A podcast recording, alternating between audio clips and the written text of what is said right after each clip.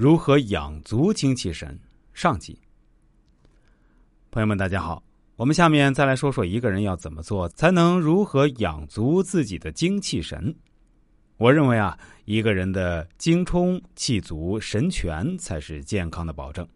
精亏气虚神耗是衰老的原因。精气神虽各具其特性，但是三者是不可分割的一个整体，存则仅存，亡则俱亡。张景岳说，善养生者必保其精，精营气盛，气盛则神全，神全则身健，身健则病少。明朝陈继儒在《养生夫语》中指出，精能生气，气能生神，则精气又生神之本也，保精以储气，储气以养神，此长生之要耳。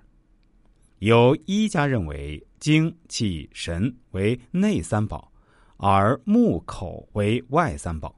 要养生保健长寿延年，必须常使内三宝不逐物而流，外三宝不由中而忧。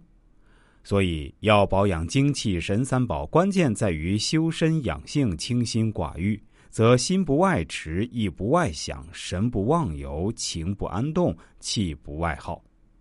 气功中的静养功法，就是通过自我调节控制身心，是养足人体精气神的一种较好的手段。它要求思想高度集中，静心凝神，摒除杂念，放松全身，达到万念皆空，使大脑皮肤处于一种保护性的抑制状态。久久行之，能收到保养精气神的功效。精足气旺神全，则精神焕发，行动矫健。老年人能鹤发童颜，延年益寿；青年人可保长期青春，推迟衰老。总之，养足精神对于人体保持健康、益寿延年非常重要，尤其要注重对于神的保养。日常生活中要经常保持精神愉悦、心胸宽广、情绪稳定，方可避免精神疾病的侵袭。财、色、名、食、睡，五代道家称为五欲，实际上也是与五行五脏相对应。财为金应肺，色为水，五脏应肾；虚名为火，五脏应心；食为土，五脏应脾；睡为木，五脏应肝。